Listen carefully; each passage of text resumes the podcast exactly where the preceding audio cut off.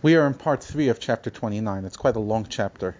And as mentioned previously, it's quite the bittus chapter. It's quite the chapter that grounds somebody. If somebody's ever feeling too haughty and taking themselves way too seriously, you're like, okay, just read chapter 29 of Tanya. He says like this. He says, let's say you're really a tzaddik, not a tzaddik Tanya division. I'm saying you consider yourself, I don't know what you're talking about. I never sin. I learn all day. I'm mamish, like, you know, TTT, what, where, where's there room for humility? Says, okay, let's be honest. Let's think about every thought, word, and action since the day you were born till today. And ask yourself, did it come from purity, holiness, or from impurity? You're like, whoa, whoa, whoa, whoa, whoa, whoa, whoa, one second. He's like, yeah, what do you mean?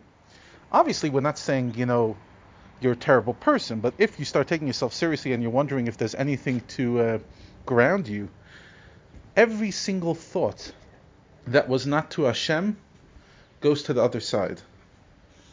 And each and every moment, we could either become a vehicle, we could become a vessel, we could become attached to the side of holiness and the side of impurity.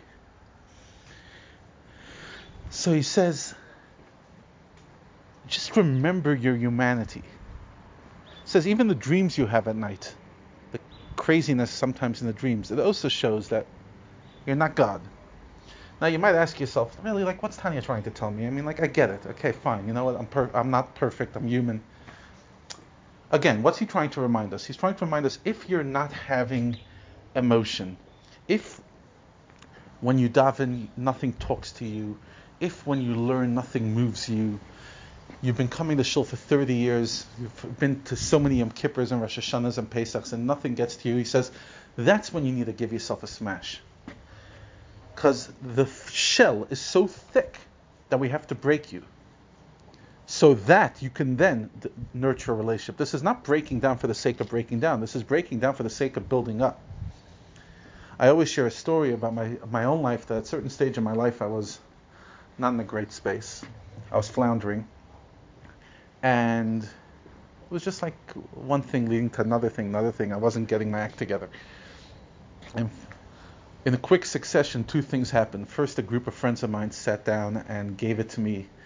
They pretty much read me the rights, read me the act. You know, like Levi, this is where you're going, and let let's be honest, this is crazy. They really gave it to me for like an hour, two hours.